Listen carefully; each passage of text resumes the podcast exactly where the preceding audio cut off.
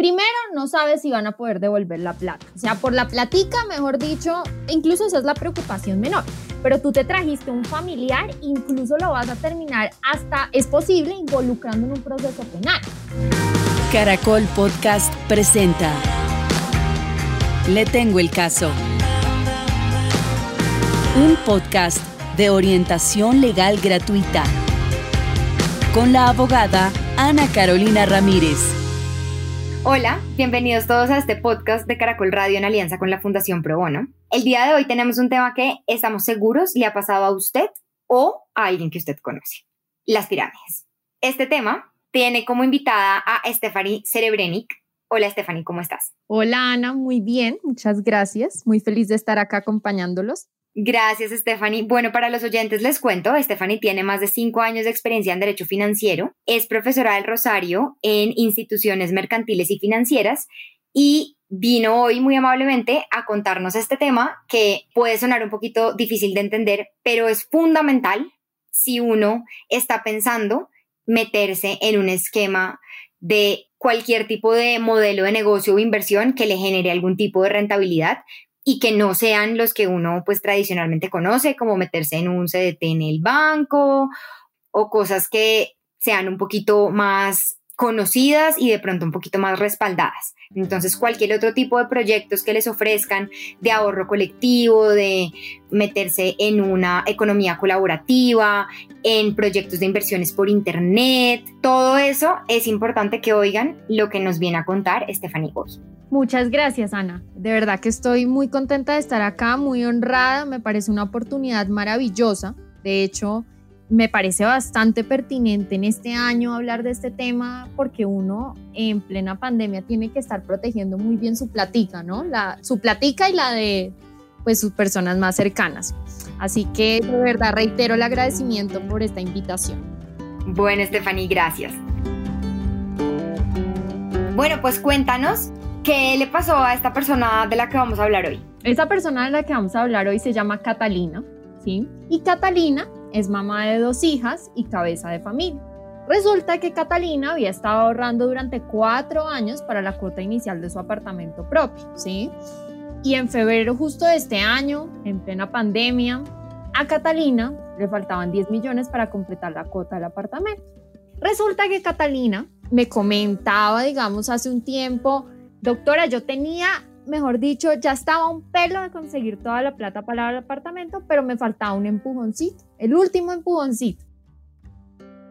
Y digamos en ese último empujoncito, Ana, Catalina, le cuenta a una de sus compañeras de trabajo, ¿sí? que se llama Sandra, que mejor dicho está a un pelo de comprar el apartamento que mejor dicho había soñado de dar la cuota inicial, pero que le faltan esos 10 millones de pesos. ¿Y Catalina, Catalina en qué trabajaba? Catalina era secretaria en una empresa de construcción, ¿sí? Y justamente Sandra también era secretaria, pero de la gerencia. Ok, o sea, eran compañeras de, trabajo en una, en una empresa de construcción. Así es. Ok. Exactamente. Ay, no, y a Catalina le faltan 10 millones, ya listo, nada para comprar el apartamento. Y Sandra, y Sandra, entonces, ¿qué le propuso? Pues coincidencialmente en ese momento, Sandra le dice a Catalina, oye, Imagínate que yo integro un grupo de mujeres de apoyo que además lleva funcionando en Colombia muchísimos años y no solo en Colombia sino en el mundo y que tiene como único fin la cooperación entre mujeres.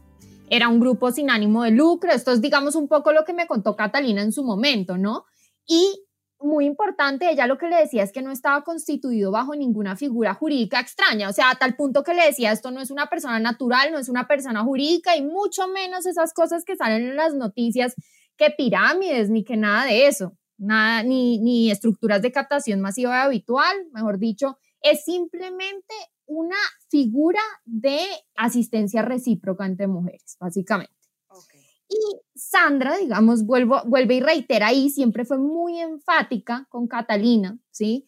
Y le dice que es una asociación privada, pero que además no es liderada por nadie y que además todas las mujeres que lo integran son líderes de la propia, digamos, organización. Y que considerando lo anterior, por supuesto que además de ganar, digamos, esos 10 millones, ¿sí? Que le hacen falta a Catalina para completar para la compra de su apartamento, pues es una excelente oportunidad para cumplir las metas propuestas y para convertirse en una mujer líder y reconocida.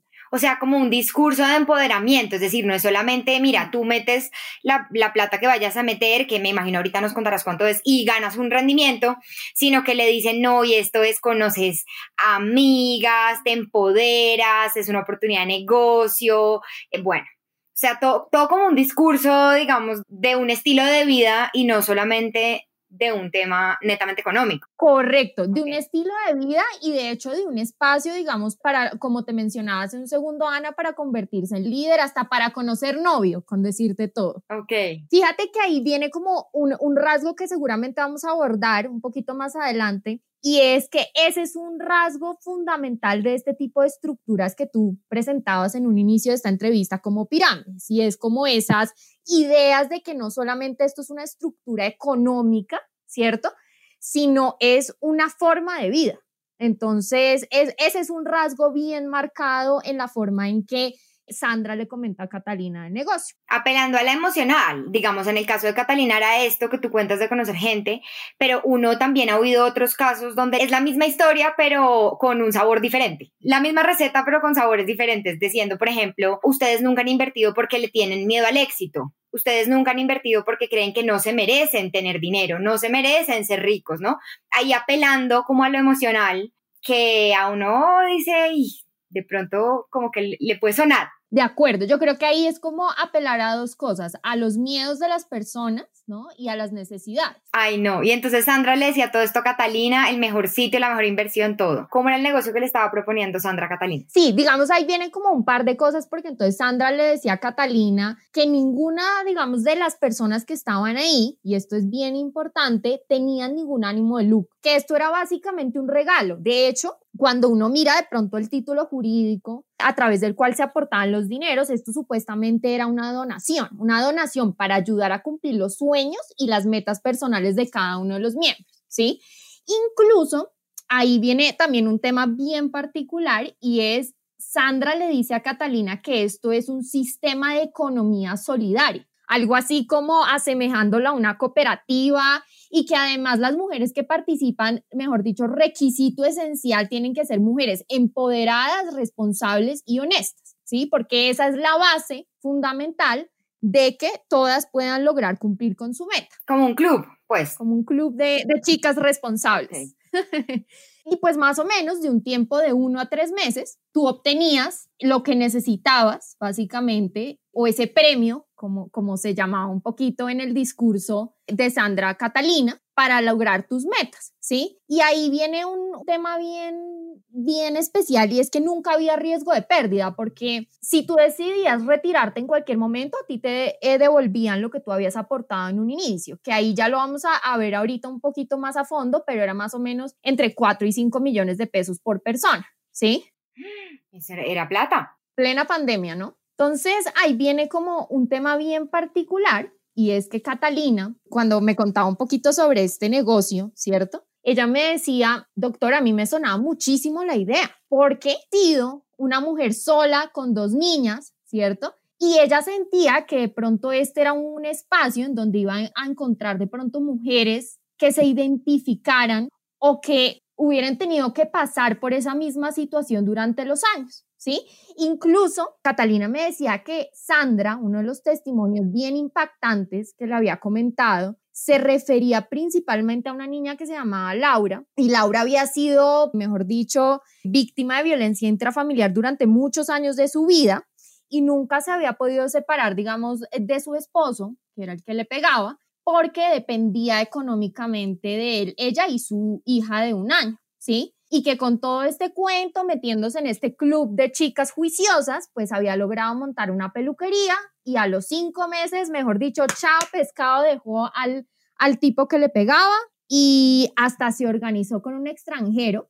Y me dio mucha risa, recuerdo, digamos, con mucha particularidad este detalle en la conversación con Sandra y es que hasta perro de raza tenía Laura después, porque que les compartían fotos del perro de la casa y del extranjero vía los grupos de WhatsApp. Pero es que además eso que estás contando suena de entrada ya a uno le suena muy paralelo a otras opciones de inversión. Por ejemplo, si uno está pensando en comprarse un apartamento no para vivir, sino como inversión, uno nunca a la inmobiliaria le va a decir, mira, este eh, a fulanita le cambió la vida con esto, son testimonios, ya es demasiado, ¿no? De pronto ya raya, son cosas que uno de lo que vas contando no empieza a decir, esto no se parece a oportunidades de inversión que uno haya visto en otras cosas, ¿no? Sí, totalmente de acuerdo. Entonces de entrada uno empieza como a trazar, a trazar como unas diferencias con lo que, con lo que nos cuentas que le pasaba a Catalina. Sí, de acuerdo. O sea, además, fíjate que la principal diferencia acá está como bien enfocada en lo del tema de que es un trabajo comunitario, ¿no? Para lograr unos fines,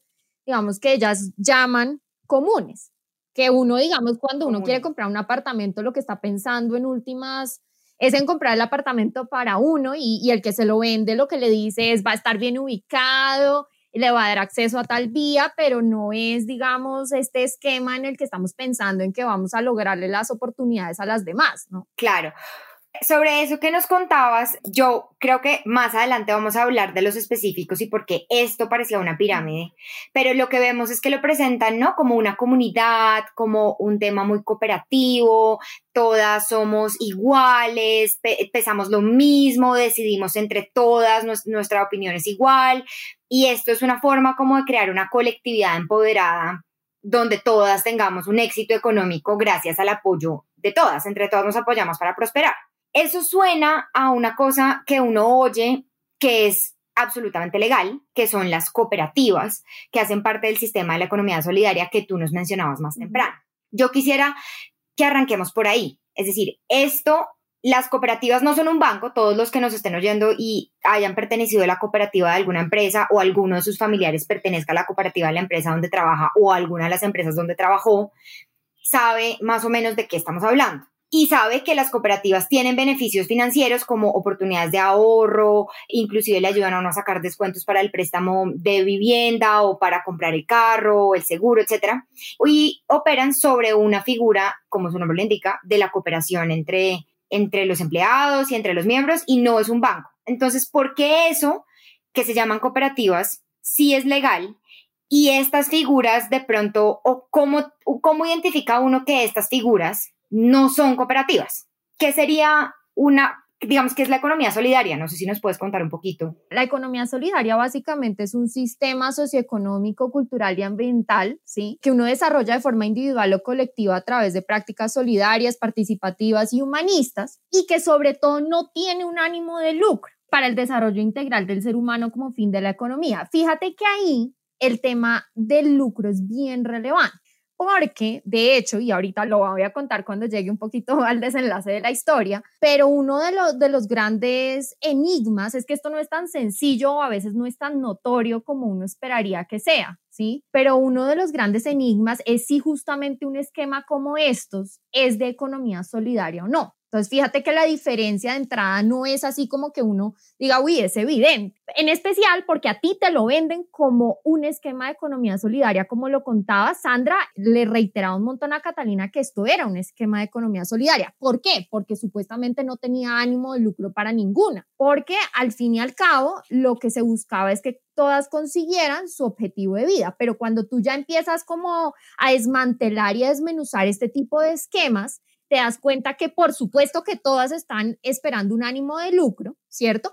Y un ánimo de lucro que además depende de dos cosas importantes. La primera es que tú hagas un aporte, ¿cierto?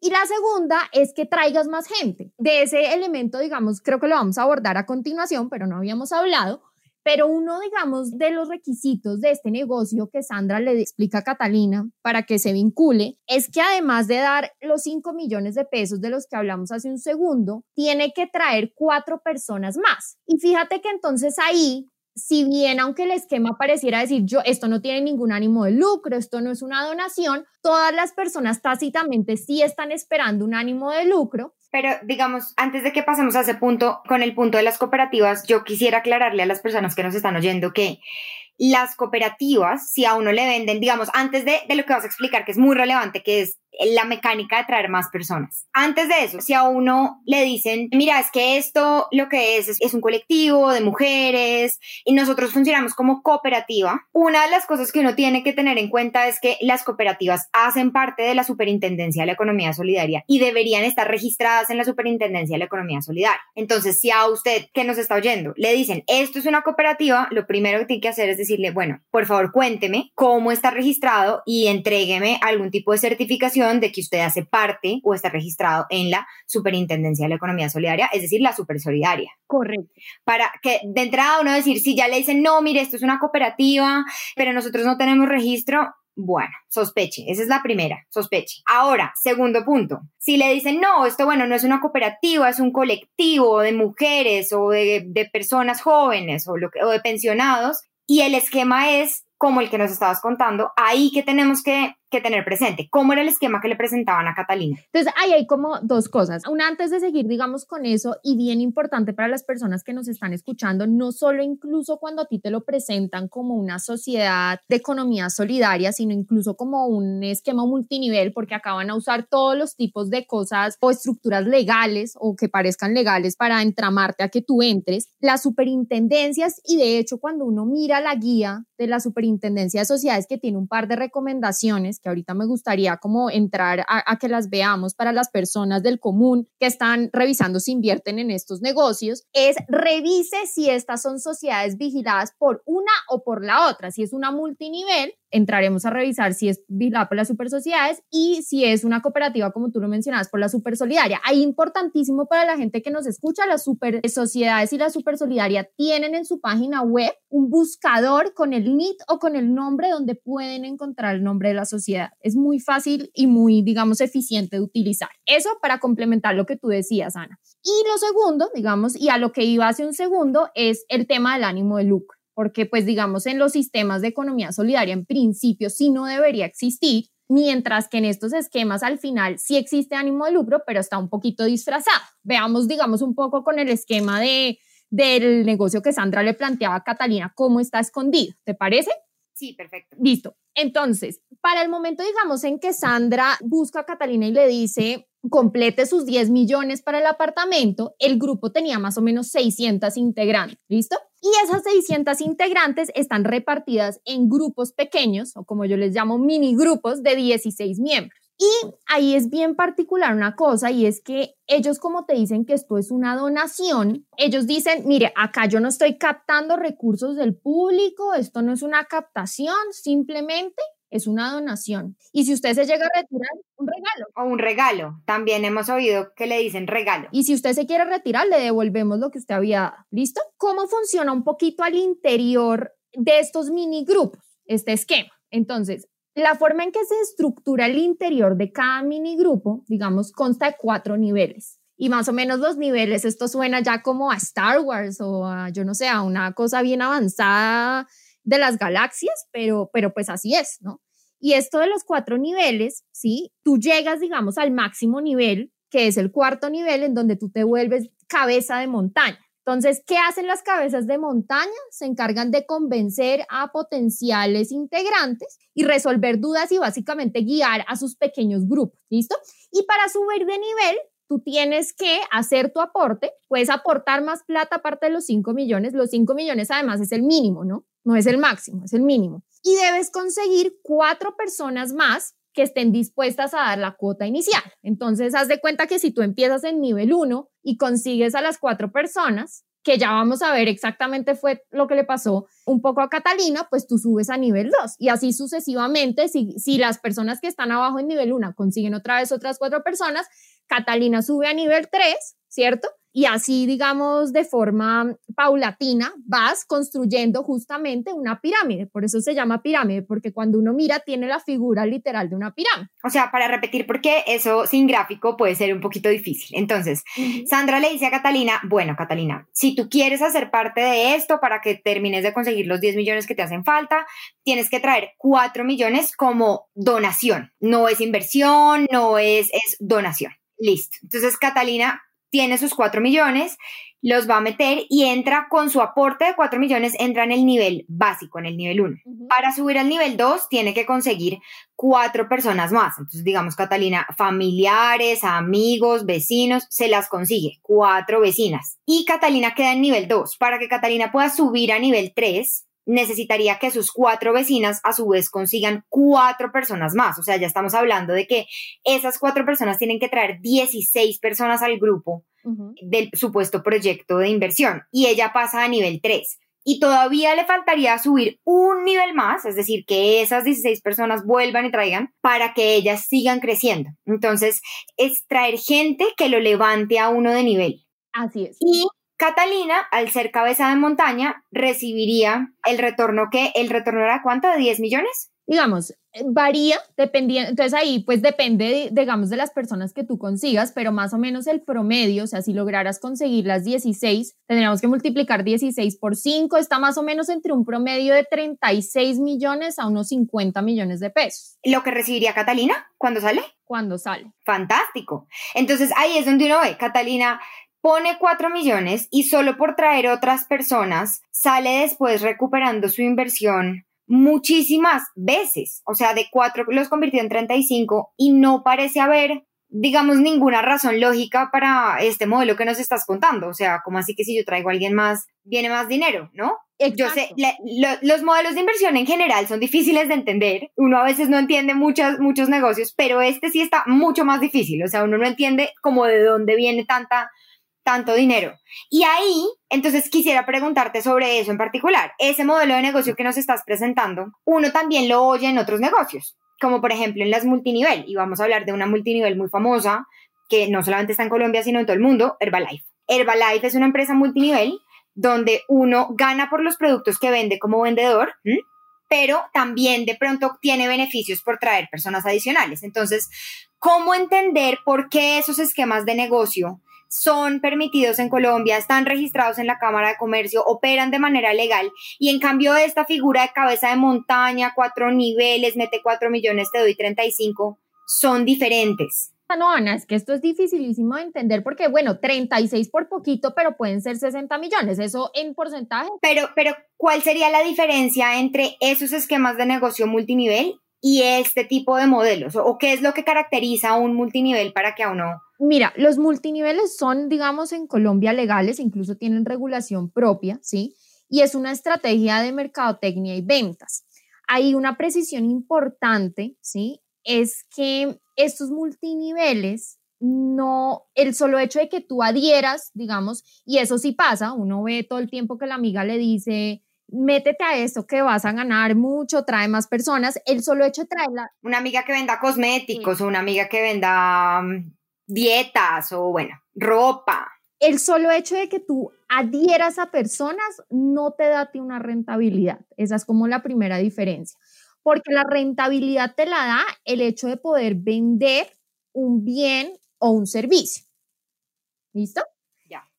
De hecho, y lo vamos a ver un poquito, la diferencia con algunos esquemas de captación y de pirámides es justo que no tienen inmerso un bien o un servicio eh, dentro de todo este esquema. Esa es como la principal diferencia. Y las multinivel, digamos, en general tienen permitido eh, vender muchos tipos de productos, salvo algunos, digamos, que en la regulación están excluidos. Pero esa, digamos, es como la principal diferencia en la que uno identifica, oiga, si a mí me están diciendo que venda un producto o que ofrezca un servicio, ya no estamos hablando de un esquema como el que, digamos, Sandra le planteó a Catalina. Es decir, si a la persona le están diciendo, mira, tú con estos cuatro millones, por ejemplo, en el caso de Catalina, compras material y tu retorno de inversión depende de que tú vendas esos productos, esos polvos de dieta, ese maquillaje, esas cremas, ahí ya uno diría, bueno, esto es unas ventas multinivel se parece un poco menos a las pirámides netamente ilegales, que es meta 4 millones y por gracia de Dios le van a salir 35, solo por traer más gente sin que esté atado a un producto, un bien o servicio. Sí, la comisión se paga cuando tú vendes un producto, básicamente esa es la diferencia. De hecho, la super sociedades siempre ha dicho, eso es un ingreso por la venta de un producto, esa es la principal diferencia. Entonces nos estabas contando la historia de Catalina, bueno, ya nos contaste el esquema del agua, etcétera, y, y cómo le fue, ¿recuperó su plata?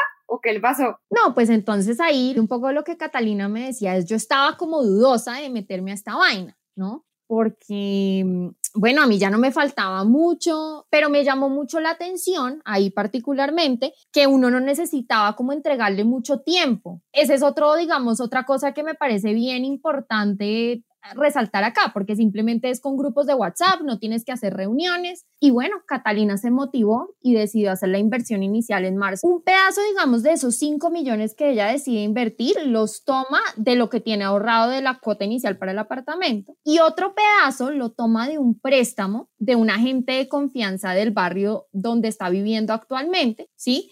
que digamos es, son personas que prestan sin ningún eh, análisis de riesgo de crédito, que presta plata al día a día, básicamente. Y así es como ella decide entrar en este pues, esquema de negocio que la amiga Sandra le propuso. O sea, Catalina además se metió en un gota a gota para poder meterse en el proyecto este de inversión de la montaña, no sé qué. En un gota a gota. Dios mío.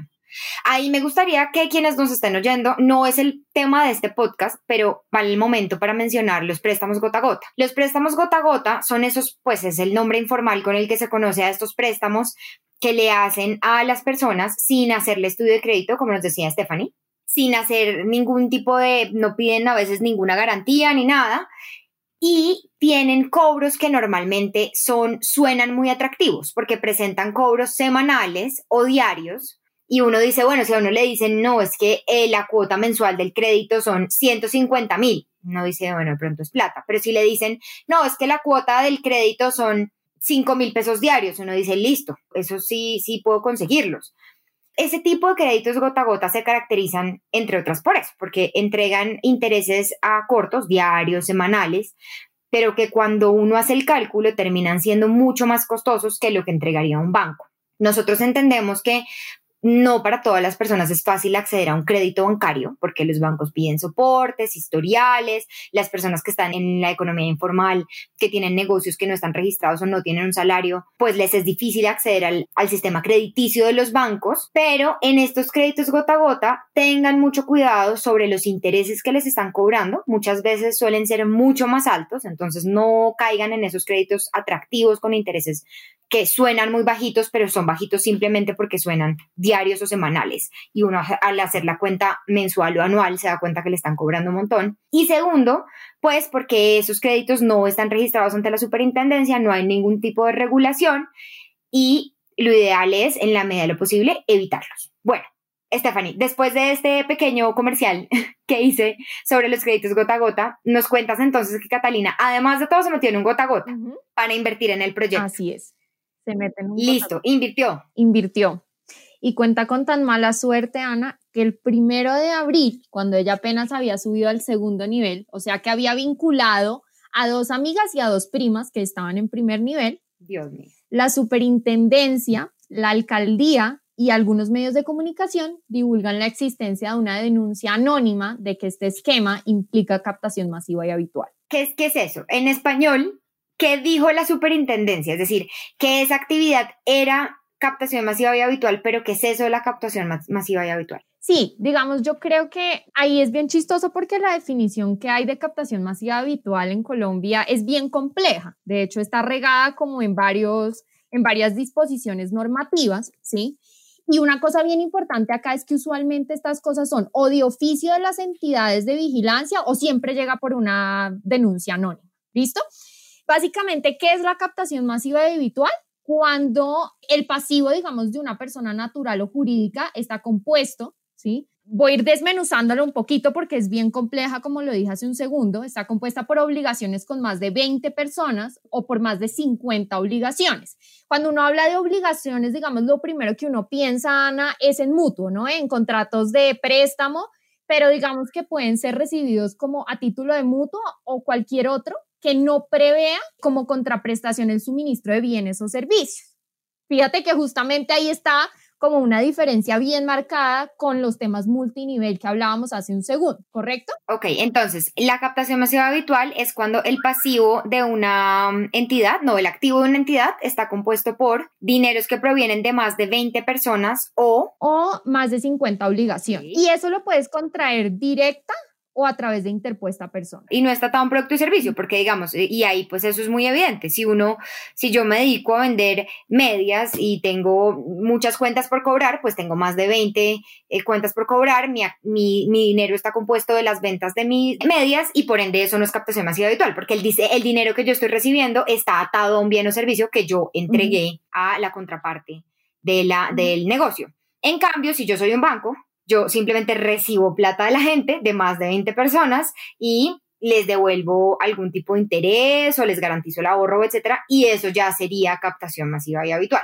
¿Por qué? Porque no está atado a un producto, a la, a la entrega o a la venta de un producto o servicio. De acuerdo. Otra modalidad en la que puede haber captación masiva o habitual es cuando tengas, digamos, dentro de un periodo de tres meses consecutivos, se hayan celebrado más de 20 contratos de mandato, sean con el objeto de administrar dineros ¿cierto? Pero bajo la modalidad de libre inversión. O sea, básicamente tú a una, a otra persona, como para ejemplificar un poquito el tema del mandato para las personas que nos escuchan, le dices, coja esta plata y haga lo que usted quiera, ¿cierto? O sea, es un mandato libre de inversión y lo que lo hace libre de inversión es que lo que se hace con esos dineros que recibe, como se llama en, en el negocio jurídico, el mandatario, es que los dispone, digamos, a su juicio. Ok, o sea que un ejemplo de ese segundo escenario de captación masiva y habitual que nos presentas podrían ser los fondos de inversión que reciben dinero del público y lo invierten en productos de inversión. Y entonces ahí reciben un mandato de los inversionistas para decirles, bueno,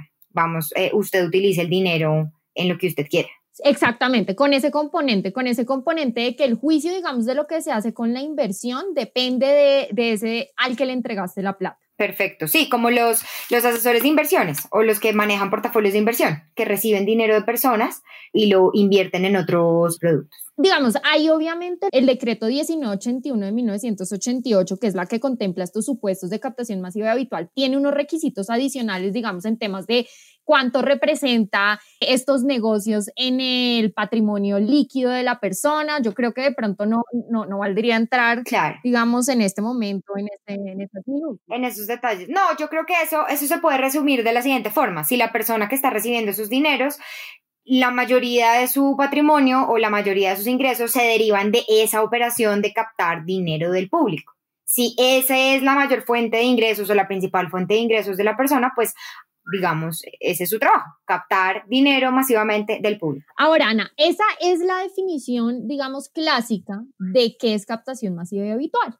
Pero de, esta, de este pedazo, de esta historia, no podemos desligar un poquito nuestra historia de dónde venimos, porque la experiencia ha llevado a que esa, digamos, definición sea un poquito matizada. Con un decreto en el 2008, que si coincidencialmente recuerdas, pues obviamente es en el año en que uno de los mayores escándalos de captación masiva habitual se dio en el país, ¿sí? Y lo que hace, digamos, ese decreto es que adiciona unos supuestos que sí son bien relevantes para esta discusión, muy generales, de cuándo las personas pueden entender que hay captación masiva habitual. Ese decreto lo que dice es que la intervención de las autoridades de inspección se hace cuando hayan hechos objetivos o notorios, ¿sí? que impliquen la entrega masiva de dineros a personas naturales o jurídicas directamente o a través de intermediarios mediante operaciones no autorizadas, tales como, y fíjate que acá la norma ya pone como un par de ejemplos como para que uno vaya trayéndolo a la vida real, pirámides, tarjetas prepago, venta de servicios y otras operaciones semejantes a cambio de bienes, servicios o rendimientos sin explicación financiera razonable. Entonces, si volvemos un poquito al ejemplo que tú nos dabas hace un segundo, puede que a mi Pepito venga y me diga, yo te estoy entregando, entrégame estos recursos que yo a cambio te voy a prestar un servicio, lo que sea, pero si ese servicio no es lo suficientemente justificable para los rendimientos que yo voy a recibir, puede que sí tenga innato un servicio ahí, pero no te explica porque tú estás recibiendo todos esos rendimientos, como en nuestro caso, que casi son del 600%. Eso es muy interesante lo que nos cuentas, porque lo que significa es que pareciera que en una primera etapa era muy fácil distinguir qué era una pirámide de lo que no era, porque uno decía fácil, si no hay un producto o servicio en la operación o en la transacción, pues esto claramente es una pirámide, si hay un producto o servicio, pues no es una pirámide y es completamente legal. Pero parece que los esquemas se han sofisticado suficiente para meterle productos y servicios a la transacción para ocultar que son esquemas de pirámides y así pues que uno caiga, digamos, en esos, en esos modelos. Así es. Como el caso famoso que, que mencionabas en 2008, que investigaron a, a, DMG y ellos tenían productos involucrados, como por ejemplo televisores y cosas. Y eh, bueno, sofás, la gente poder hacer mercado con eso. Eso tiene un esquema, ese caso de MG tiene unas implicaciones legales que son mucho más complejas, mm, porque eso tenía un tema ahí de narcotráfico, lavado de activos, investigaciones que algunas ya terminaron, otras siguen en curso, que no será el objetivo de este podcast, pero sí coincide el decreto de la autoridad, el decreto de 2008 sí coincide con ese momento de la historia de Colombia donde las entidades dijeron, bueno, vamos a tratar de regular esto para que esquemas ilegales pues no tengan cabida dentro de la sociedad. Así es, Ana. Y fíjate que a mí me parece mm, bien interesante que tú dices que ese esquema, digamos, tenía pues todos esas, esos problemas de lavado de activos, pero fíjate que en este esquema de Sandra y Catalina, la entrega de los recursos también se hace en efectivo, que, es algo que me parece importante destacar para las personas que nos escuchan. Cuando tú entregas plata en efectivo es muy difícil hacer trazabilidad de dónde vienen esos recursos. De hecho, las entidades de control siempre han reiterado que la entrega de efectivo es uno de los riesgos potenciales para que se materialicen riesgos de financiación de lavado de activos y del terrorismo. Entonces ahí hay como un tema que coincide un poquito. Y lo otro que decías es que sin duda alguna, al principio, digamos, era como que, yo no sé, la ley presumía un poquito que era fácil de entender, pero efectivamente con el tiempo se han sofisticado los sistemas de captación a tal punto que hoy en día cuando tú le preguntas a las super sociedades, oiga, ¿qué otro esquema puede ser captación masiva habitual? La entidad te contesta, mire, los modelos para captar son muchos porque han evolucionado constantemente y es usual que los captadores procuren encubrir el ejercicio no autorizado de actividades de captación utilizando como fachada actividades jurídicas legales. Es como un poco el fraude a la ley, eso que llaman como coloquialmente quítele el pie a la ley. Claro, lo que tú nos cuentas es justamente lo que pasó acá, lo que nos describes de la situación colombiana es esto que, que está pasando con este esquema de la montaña y es las entidades les queda difícil imaginarse futuros esquemas ilegales y reaccionan un poco en posterior. Entonces, cuando está el esquema, cuando sale el esquema al mercado, como este de la montaña, es que la superintendencia revisa y dice, bueno, esto no parece una operación legal, esto es captación masiva y habitual sin licencia, porque hay captaciones masivas y habituales permitidas. Entonces acá la alcaldía y la superintendencia financiera sobre este esquema dijeron que era captación masiva y habitual. Sí, dijeron que era captación masiva y habitual en abril, o sea, dos meses después de la inversión de Catalina. Dicen que esto es una pirámide y pues obviamente proceden conforme a este decreto del 2008 a surtir todos los trámites de intervención de la entidad, a suspender, digamos, todo el ejercicio, a buscar los responsables. Acá hay una, una cosa muy triste de algo que tú mencionas, Ana, y es que, digamos, la superintendencia obviamente sí, toca, sí trata de, de reaccionar a posteriori, pero lo que pasa, digamos, cuando tú tienes de pronto una definición tan exegética de lo que es captación masiva habitual, y no, digamos, principalista de que, de que uno debe tener como unos supuestos básicos, es que en aras de proteger de pronto estos esquemas ilegales, también trae un poquito nuevos negocios en el sector financiero. Eso es como algo bastante triste, ¿sí? Y por eso de pronto quizás en Colombia la definición de captación masiva y habitual debería ser estudiada y modificada. Ese es un punto que me parece también bien importante, porque este, este podcast tampoco para las personas que nos escuchan puede ser una invitación para que sean aversas al riesgo, ¿no? Porque digamos, hay negocios muy interesantes que son legales, ¿cierto? Y que pues bueno, les dan mucha, les pueden dar rentabilidades. Aquí la invitación para los que nos escuchan es que cuando escuchen un negocio en donde les dice, usted se va a ganar el 600% en tres meses, empiecen a preguntarse justamente si ese rendimiento tiene una justificación razonable, a preguntarse, ¿será que es vigilada esta entidad por las super sociedades? ¿De dónde es que sacan para conseguir esos rendimientos en tan poco tiempo? Esas son como las invitaciones que nos quedan un poquito del caso, digamos, de Catalina, porque además en ese caso es bien triste porque Catalina hoy está súper endeudada, Ana, porque además la porción que toma el gota a gota te genera unos intereses, como tú bien decías, que parecen chiquitos, pero no lo son. No ha logrado recuperar toda la inversión, por lo que descompletó la cuota inicial del apartamento, o sea, su sueño de vida para sus hijas, ¿cierto? Y además sigue pagando la deuda, mejor dicho, pues para que no, no se le pase el tema a mayores. Claro, yo creo que eso que mencionabas es muy importante, es lo que mencionabas de la versión al riesgo. Creo que lo importante es que uno sepa en qué se está metiendo y sea diligente. Es decir, uno, es claro que estos esquemas pueden tener temas de narcotráfico, pueden tener temas de lavado de activos, de cualquier tipo de empresa ilegal, no tiene que ser necesariamente narcotráfico, pueden estar lavando dinero de la minería ilegal, de cualquier otro negocio ilegal que exista.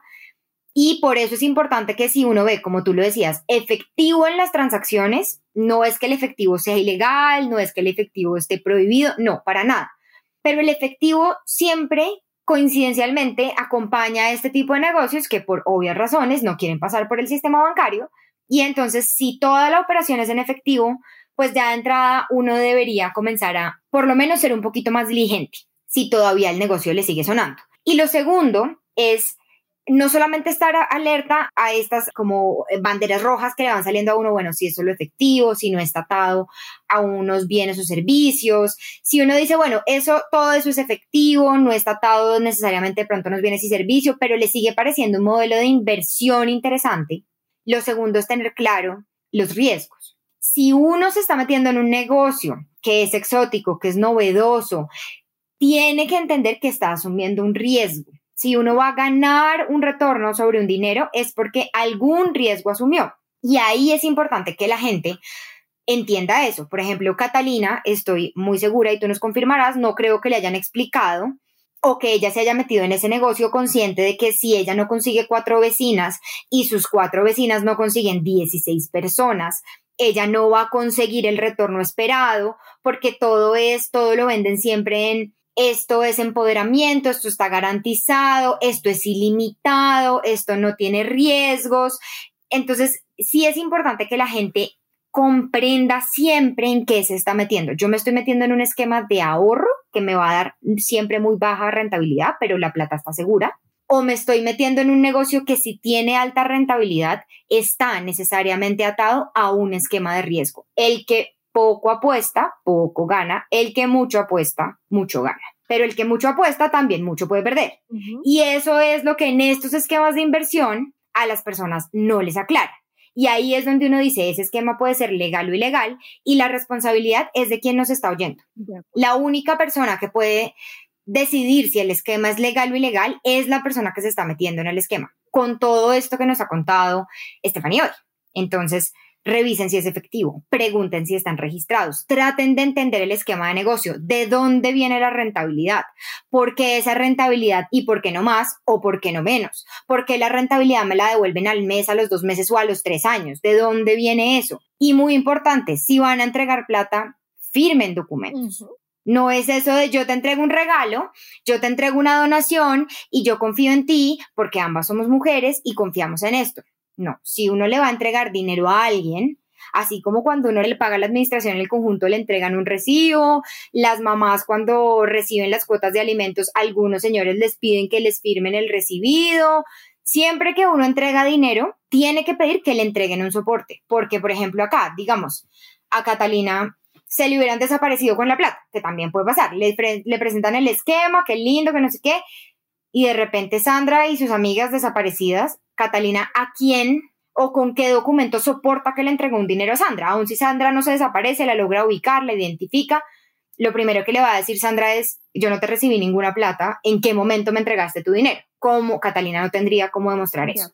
Entonces, todas esas alertas que hemos hablado son súper importantes. De acuerdo. Para pues tratar de diferenciar temas complejos, porque como Estefanía nos viene contando, son temas muy complejos, no es tan claro cuando un esquema es legal y cuando no. Entonces, como el tema no es claro, hay que ser absolutamente diligentes y cuidadosos. Así es. No, y, sobre todo ese tema de que tú refieres de tener un documento soporte es bien relevante, porque acá lo que te van a decir, te lo van a vender lo que tú dices, por negocio de confianza básicamente y porque somos mujeres, pero digamos que uno se ponga ahí como curioso a preguntar y entonces le contestan, no, es que legalmente esto no se requiere ningún documento porque esto surge a la vida jurídica de forma verbal, hablado, consensual, como le dirían a muchas personas. No importa. La buena práctica en estas cosas, sobre todo cuando uno entrega su platica, es deme un soporte de que yo le entregué mi platica. eso por un lado. Y por el otro, uno pensaría, o de pronto las personas que nos escuchen se preguntan, ¿y yo para qué me voy a poner a indagar todas esas cosas si al fin y al cabo yo siempre voy a conseguir a los de abajo que van a estar dando plata? Pues no, señores, resulta que en el mundo y con todos estos esquemas en Colombia se ha comprobado que justamente el fracaso de la pirámide es en el momento en que ya no consigues más personas, porque a uno se la venden como infinita, pero el momento en que ya las personas no les interesa invertir y es que ahí se totea la pirámide y se totea sistémicamente como lo hemos visto, además en otros casos bien representativos. Claro, y responsabilidades, es decir, por ejemplo, impactos sociales también. Por ejemplo, Catalina nos estabas contando, trajo a un familiar. Si la pirámide se revienta, entonces Catalina, ¿qué va a hacer? ¿Con qué cara le dice a su familiar? Mira, yo te metí en este esquema y perdimos los dos, o perdiste solo tú y yo sí saqué dinero. Esos dramas, yo creo que todos los que nos han oído todos los que nos están oyendo los han tenido de primera mano o tienen algún familiar o conocido que estuvo en alguno de estos esquemas y terminó quedando mal con personas que conoce por haberlos vinculado a estos esquemas. Y no solo mal, Ana, porque imagínate que es que acá uno de víctima está en el peor de los escenarios. Primero, no sabes si van a poder devolver la plata, o sea, por la platica, mejor dicho, incluso esa es la preocupación menor, pero tú te trajiste un familiar, incluso lo vas a terminar hasta, es posible, involucrando en un proceso penal porque además la captación masiva y habitual es un delito bajo el Código Penal y no solamente cobija al que promociona o al que se craneó el negocio, sino es al que desarrolle, promueva, patrocina, induzca, financie, colabore o realice cualquier otro acto. Entonces, a ese familiar que tú te trajiste, no solamente vas a tener que darle la cara diciéndole la plática se perdió, sino incluso con la fiscalía. Entonces, eso es bien complicado, hasta apenas de 20 años. Hay un caso en el 2016 que es bien particular porque condenaron no solamente al patrocinador y al que se craneó el negocio, sino también a los que fueron invirtiendo. Porque, claro, ayudaban a traer más personas a este esquema y entonces terminaron, ¿cierto?, partícipes de la, de la actividad ilegal. Dios mío. No, pues Así muchas gracias, Stephanie. Stephanie, quisiera preguntarte, pues nos cuentas que cuando Catalina no había salido de, de, no había llegado a hacer montaña, se cae el esquema porque la superintendencia financiera dice, bueno, esto es una captación masiva ilegal sin licencia y cierra la pirámide, o si no la cierra, ya ese susto sistémico que se da porque la gente empieza a conocer que el esquema, que el esquema es ilegal y entonces ya es mucho más difícil conseguir a las siguientes cuatro y a las siguientes cuatro y así como nos venías contando. Entonces, bueno, digamos, si Catalina uno la pudiera llamar una víctima, mm, que como estábamos hablando es difícil eh, calificarlas como víctima porque, porque pues ella hizo parte del negocio. Si ella fuera víctima, ¿cuál es el procedimiento para las víctimas e inclusive las autoridades de inspección cuando se evidencia que hay una captación masiva? Es decir, listo, ya saben que eso es así. ¿Qué, qué pasa? O sea, ¿qué, ¿qué pasos vienen ahí? Sí, ahí Ana se activan unas medidas de intervención que pueden ser variadas Esas medidas de intervención, de hecho, fueron creadas con ese decreto del 2008, con ese caso representativo del que ya hablamos, y esas medidas de intervención, digamos, consisten en toma de posesión para devolver los dineros. Eso es, digamos, lo que más pasa, pues sobre todo cuando hay platica, ¿no? Todavía por embargar, por decirlo así. Y es que ahí la Superintendencia de Sociedades, digamos, nombra un interventor ¿cierto? Y ese interventor hace unas publicaciones en los diarios nacionales para que las personas de pronto que ni siquiera se han enterado de que ya dictaron orden administrativa de que esto es una pirámide, ¿sí? Se puedan enterar y puedan acudir, digamos, a la superintendencia a solicitar la devolución de los dineros. Obviamente, lo que hace, digamos, el interventor y, digamos, el juez a cargo del proceso es analizar si se dan ciertos supuestos para la devolución de esos dineros. Obviamente todo esto tiene unos términos, son 10 días desde que se publica el aviso en el diario oficial en que uno puede acudir a solicitar la devolución de dineros. Esa es la más común porque sobre todo es la que más le interesa a las personas, pero además las entidades, sobre todo las super sociedades, que es la encargada, digamos, de todo el proceso de intervención, digamos, puede ordenar otras cosas como ineficacia de los actos y los negocios jurídicos que se celebraron, es decir, para las personas que nos escuchan básicamente como si eso no hubiera existido, ¿sí? Devolver bienes de terceros, liquidación judicial de las personas jurídicas si, digamos, el esquema está montado en una sociedad comercial, como pasó en el caso, digamos, de Catalina, puede ordenar que las personas que se reconocen como las promotoras o las creadoras o como llamo yo, las que cranearon el negocio, nunca más o digamos por un término determinado no puedan captar recursos en ningún tipo de negocio del público. Como una suerte de inhabilidad para ejercer este tipo de actividades en el futuro. Tal cual. O sea que Catalina Catalina, en el caso que nos cuentas, pues Catalina fue víctima. Sí. Fue descuidada, sí, fue poco diligente también, pero ella entró pensando que era una oportunidad lucrativa y no con el conocimiento claro de que estaba desfalcando a las personas y que estaba haciendo parte de un, de un esquema que no era legal. Entonces, en ese caso, Catalina, en rol de víctima, podría eventualmente aspirar, según lo que nos cuentas, a que si hay dinero y las, y las entidades de control lograron captar ese, o sea, lograron congelar esos activos y ese dinero, pues ella puede aplicar como víctima para que le devuelvan lo que puso. No los 35 millones que esperaba de rentabilidad, los 4 millones que puso inicialmente y eso sí le alcanza y sí está de buenas, como dicen. Sí, porque uno de los supuestos para esas devoluciones es básicamente lo que uno llama hasta concurrencia del activo, o sea, hasta lo que alcance y además a prorrata porque tú tienes que devolverle no solo a Catalina, sino a muchas personas que cayeron como Catalina. Y ahí te cuento una cosa bien particular, Ana, y es que cuando Catalina a mí me buscó, ella me buscó de pronto también, digamos, con un énfasis hasta querer de pronto demandar al Estado por un poco la falla en que estos esquemas igual existan, ¿sí? Y yo lo que le decía a Catalina, porque alguien le había comentado que podía buscar abogados o un abogado amigo de una amiga que también estuvo involucrada, que ella los acompañaba en el proceso para demandar al Estado, hay una advertencia muy importante para las personas que nos están escuchando. Han habido muchos casos en donde se ha tratado de demandar al Estado y a las superintendencias, digamos, por una falla en el servicio, porque estos esquemas existan. Y en todos esos casos, son 200 casos, están contabilizados por la Superintendencia de Sociedades, el Estado siempre ha ganado. ¿Por qué? Porque lo que, digamos, el Consejo de Estado de forma unificada, incluso el de 2015 ha dicho es, acá hay culpa de la víctima, o sea, ¿quién la mandó? Y perdón ser un poquito tan coloquial aquí, a meterse a invertir en eso cuando usted tenía un deber de diligencia, como tú lo has llamado un poquito hace unos minutos, respecto de las inversiones que usted hace con su dinero. ¿Listo? Entonces, en efecto, sí, seguramente ella va a poder acudir al juez que está encargado, digamos, de toda la intervención para ver si cae dentro de los supuestos en donde se le puede devolver la plata. De hecho, eso tiene un término para que el juez se pronuncie si lo acepta o lo rechaza, porque no acepta todas las solicitudes de devolución.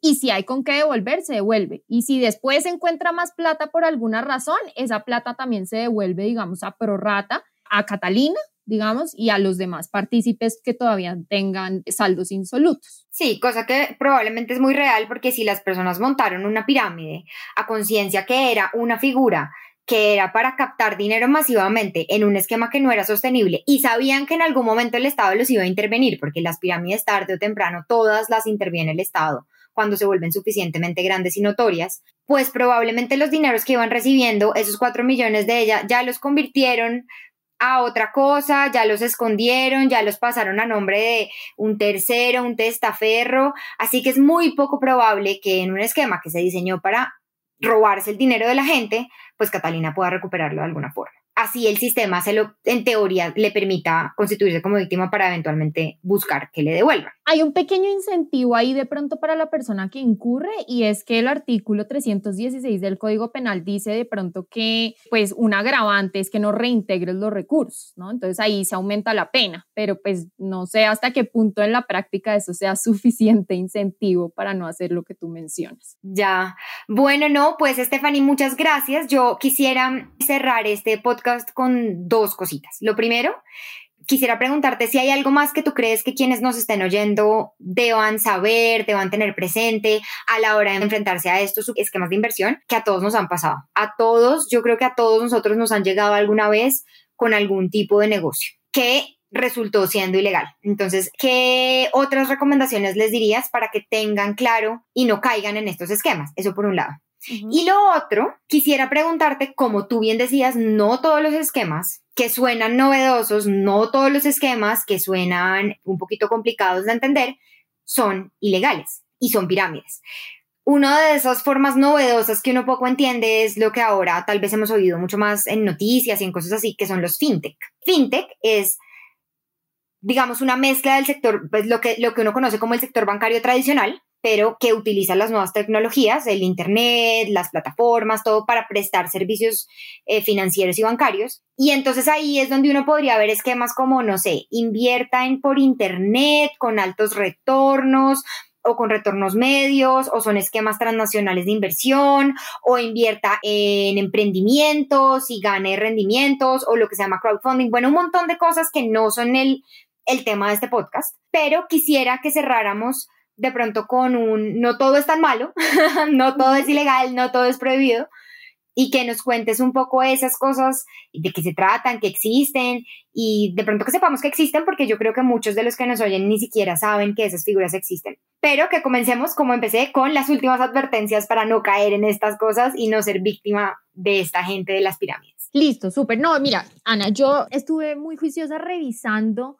cómo uno podría dar esas recomendaciones, porque es que como tú lo refieres, no es tan fácil, o sea, no es tan fácil evidenciar eso cuando en la norma dice hecho notorio, pues hay cosas que con la sofisticación de toda la tecnología y de todos los negocios no es tan fácil. Entonces, hay curiosamente, revisando el material que tienen las superintendencias, me encontré con un documento que a mí me encantaría recomendarlo para lectura, mejor dicho, obligatoria de una persona que está interesado en hacer este tipo de inversiones, que es el ABC de la captación masiva habitual. Es una guía que sacó la superintendencia de sociedades. ¿Lo encontraste en la página de la superintendencia de sociedades o dónde lo podemos encontrar? Sí, en la página de la super, incluso si tú pones en Google eh, el ABC de la captación masiva habitual, ahí te sale de una el documento. Y tiene un capítulo capítulo al final, porque es un documento un poquito extenso, ¿no? Porque ahí no solamente habla de, de pirámides, sino habla de muchos esquemas, donde te dan unas recomendaciones que a mí me parecieron maravillosas. La primera es, desconfía de negocios que le prometan ganancias considerables, no razonables, no derivadas de negocios identificables y comprobables.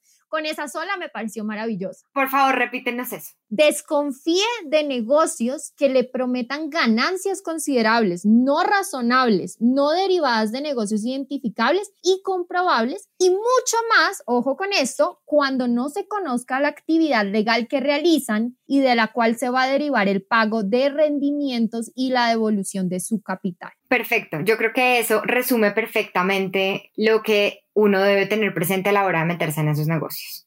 Bueno, y ahora, para cerrar con un tono un poco más alegre y un, tono un poco más positivo, quisiera que nos contaras, por ejemplo, qué es eso del fintech y bueno, si es captación masiva, si no, más o menos. entiendo yo que es un término que de entrada es difícil, que no todo el mundo considera que fintech significa lo mismo. Entonces, a quienes nos están oyendo, que sepan que este es un, digamos, un concepto en construcción, porque hasta ahora los bancos, que son los más conservadores de todos, están entrando en el mundo del Internet y las nuevas plataformas para ofrecer servicios financieros y asimismo grandes empresas de tecnología están entrando ahora en los servicios financieros. Entonces, eso hace que sea un poquito difícil definir qué es fintech, pero pues Stephanie de pronto nos puede dar un par de brochazos sobre esto. Sí, yo creo, Ana, que como tú decías, no solamente el hecho de que no todo sea captación ilegal, digamos, está ligado a que la persona tenga una autorización otorgada por la superintendencia financiera, sino que además de pronto uno en cualquier negocio sí podría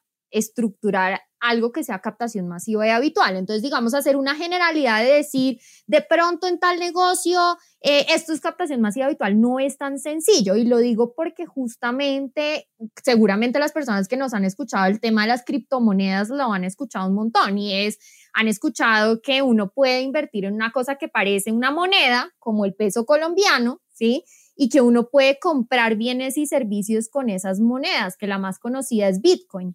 Y uno, digamos, ahí veía cuál es un poquito la posición. Ese es un negocio típico del fintech y de todo este tema de avance de las tecnologías y del sector financiero. Y a uno veía ahí, digamos, las autoridades dicen, le preguntan muchas veces, ¿el hecho de comprar criptomonedas implica captación masiva habitual? Y entonces la entidad dice, depende, puede implicar, dependiendo de cómo está estructurado el esquema, o sea que fíjate que si uno trasplanta lo que le hemos dicho a los oyentes un poquito con el caso de Catalina, es exactamente lo mismo. En los nuevos negocios uno también tiene que tener la alerta clara de mirar cómo está estructurado el negocio, porque no de entrada uno puede ver algo ilegal o algo legal. Ese sería un primer tema. O sea, no todo lo que sea Bitcoin es ilegal, y no todo lo que sea Bitcoin es legal, porque depende del esquema bajo el que te estén ofreciendo la supuesta compra de criptomonedas o activos y, en Internet para que sea legal o ilegal. Exactamente. Y hay unos parámetros básicos en el caso de criptomonedas y es que obviamente ellos, al igual que pasa un poquito con lo que decía ahorita con la demanda del Estado, es que han dicho que cuando uno invierte en criptomonedas está asumiendo el riesgo por sí mismo. O sea, básicamente acá si uno pierde, perdió y nadie le va a responder, no hay seguro de depósito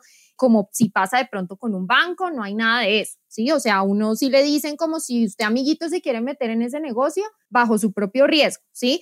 Y pues te advierten un par de cosas que sí son importantes, y es que uno entienda que por ahora en Colombia no están reconocidas como monedas ni tienen poder liberatorio como el peso colombiano. Entonces, si a ti de pronto una persona viene y te dice, uy, compre criptomonedas que eso le va a servir para comprar ahí en el andino, en la camisa o el pantalón, pues uno sabe que le están diciendo algo que no es verdad, porque como lo estamos mencionando acá, no tiene el mismo efecto de la moneda del peso colombiano o de las divisas, los dólares o los euros. En este momento, aclaremos, aclaremos a los que nos están oyendo que no tiene ese, ese poder liberatorio generalizado en Colombia en este momento. Es decir, sí hay negocios que reciben pagos en bitcoins, uno podría eventualmente pagar un hotel en bitcoins si esa empresa recibe bitcoins, pero es un riesgo, porque si uno tiene bitcoins, no quiere decir que va a ir al andino, como nos decía Stephanie, y puede ir a cualquier tienda y en cualquier tienda se lo van a recibir tampoco tiene claro que ese Bitcoin equivale a 10 mil pesos o a 10 millones o a mil pesos, porque son activos absolutamente volátiles. Y no están respaldadas por un banco central. Exacto, no están respaldados por una institución, por ningún banco central del mundo. Entonces, eso lo que significa es que estas cosas como por ejemplo el Bitcoin, que seguramente hará parte de otro podcast, no son legales ni ilegales, en principio. Lo que puede ser legal o ilegal es el esquema bajo el cual a uno le ofrecen esos supuestos dineros con altísimas valorizaciones y rentabilidades. Y ahí es donde uno, igual que debió haber hecho Catalina con su esquema de la montaña, es revisar bien de dónde viene la rentabilidad, porque la rentabilidad es tan alta, y entender que si a uno le prometen rentabilidades altas, también necesariamente o en el 99.9% de los casos va a estar atado a riesgos muy altos de perder el dinero.